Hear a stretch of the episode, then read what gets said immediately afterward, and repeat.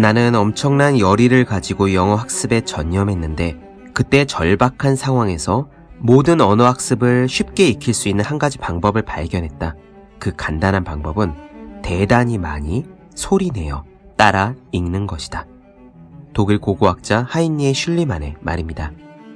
그대로 따라하기라는 것은 아주 오래된 공부 방법입니다. 로마 시대 학생들은 모사를 했고요. 불교 수행자들은 경전을 베껴 쓰는 사경을 했고, 조선시대 과거 공부는 사서삼경을 똑같이 외우는 것에서 출발했죠. 저는 고등학교 때 한문 시험 공부를 그렇게 했습니다. 교과서 본문을 그대로 외워버리기로 한 거예요. 그저 열 번을 베껴 쓰기로 했습니다. 처음 한두 번을 쓸 때는 보고 그리는 수준이라 시간이 제법 걸렸어요.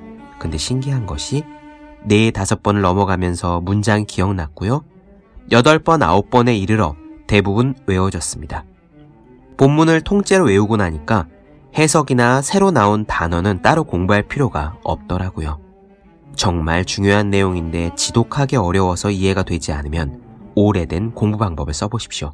그대로 따라하기입니다. 소리내어 읽어도 좋고 베껴 써도 좋을 것입니다. 책상에 올려두기만 해도 공부하고 싶어지는 삼백육십오 혼공 캘린더, 그대로 따라하기의 한 대목으로 시작합니다.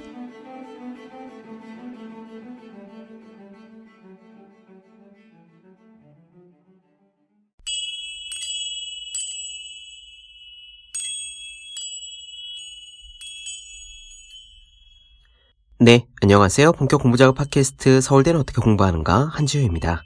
우리는 지금 황농문 선생님의 몰입 영어 보고 있습니다. 사실 전혀 자랑은 아닙니다만 저는 영어를 그렇게 잘하는 건 아닙니다. 요즘은 영어를 잘하시는 분들이 워낙 많고요. 또 어린 학생들은 깜짝 놀랄 만큼 영어를 잘하죠. 저는 제대로 영어를 공부했다고 할 수 있는 게 고등학교 때까지입니다.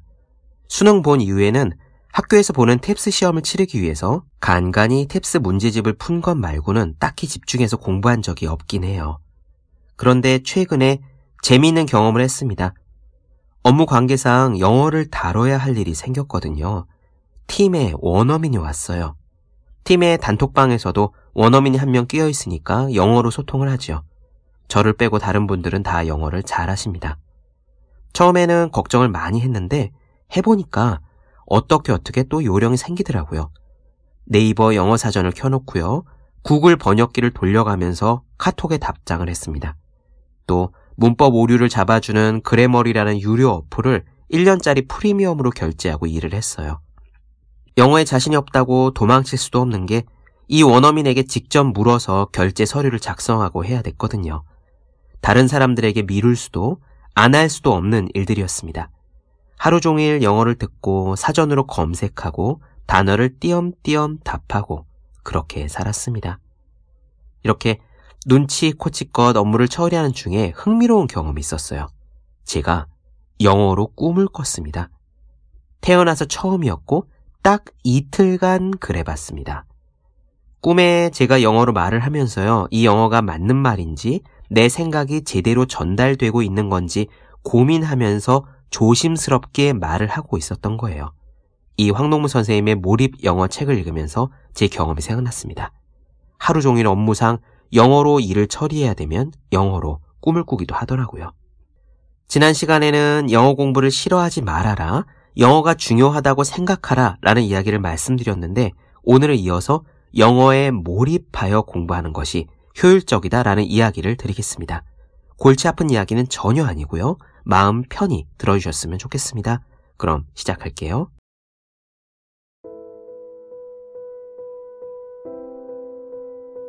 기억은 장기 기억과 단기 기억으로 나뉜다.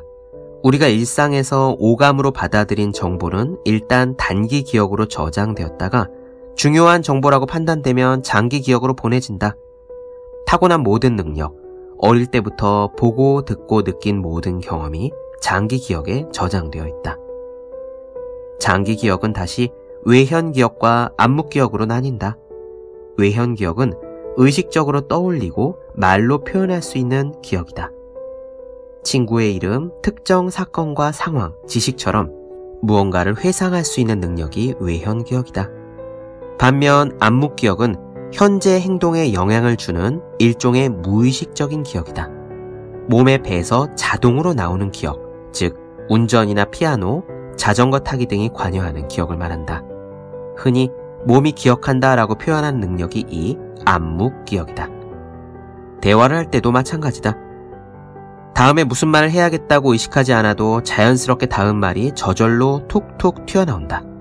자전거를 탈 때 이번에는 오른발, 다음번에는 왼발 이렇게 의식하지 않듯이 언어도 마찬가지다.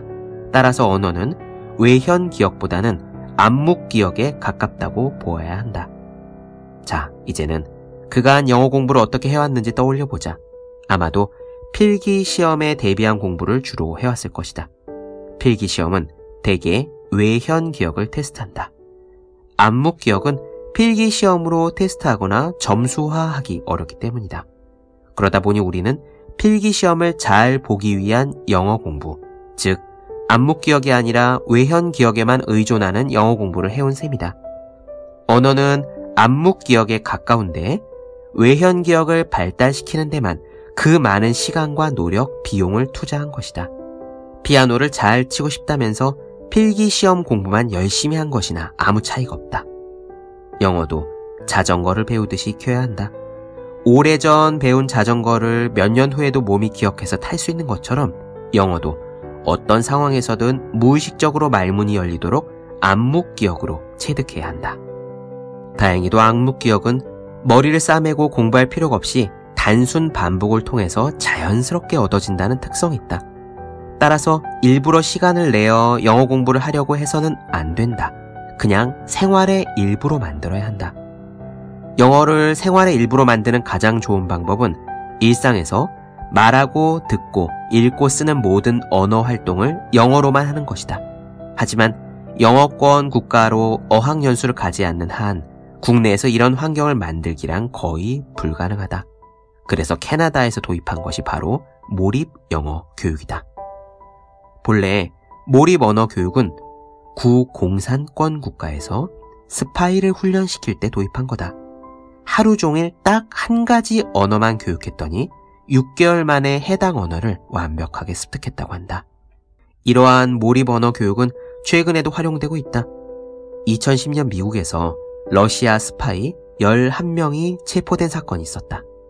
이들은 미국에 체류하는 동안 완벽한 미국식 영어를 구사하고 미국인처럼 행세했기 때문에 친구나 이웃도 이들의 정체를 전혀 알아채지 못했다. 러시아 스파이들이 미국식 억양을 완벽하게 재현할 수 있었던 이유는 어디에서 무얼 하든 영어만 사용하는 몰입 언어 교육을 받았기 때문이다.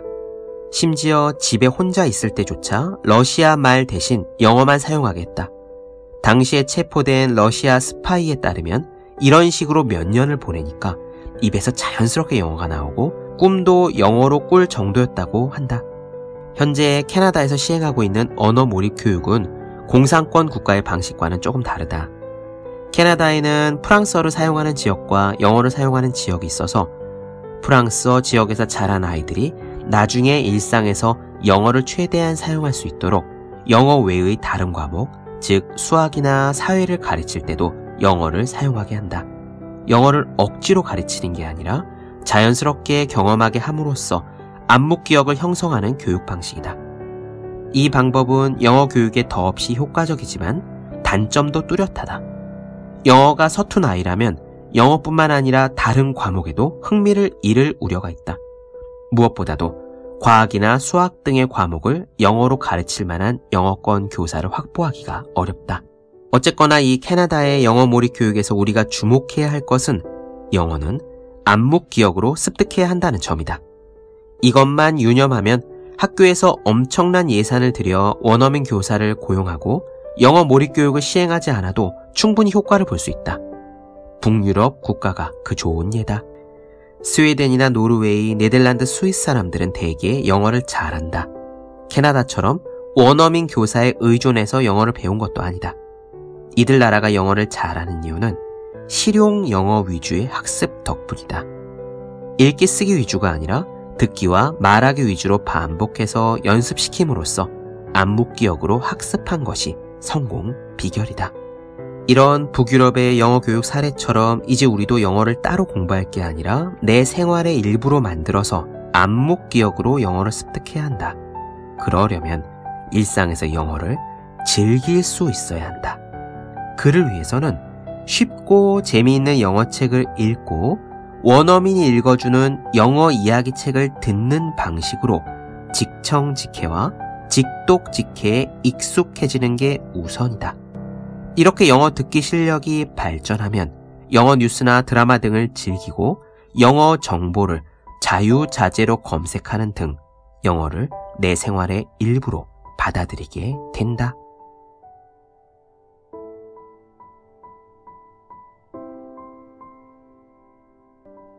네, 본격 공부작업 팟캐스트 서울대는 어떻게 공부하는가 황농문 선생님의 몰입 영어 나눠드렸습니다.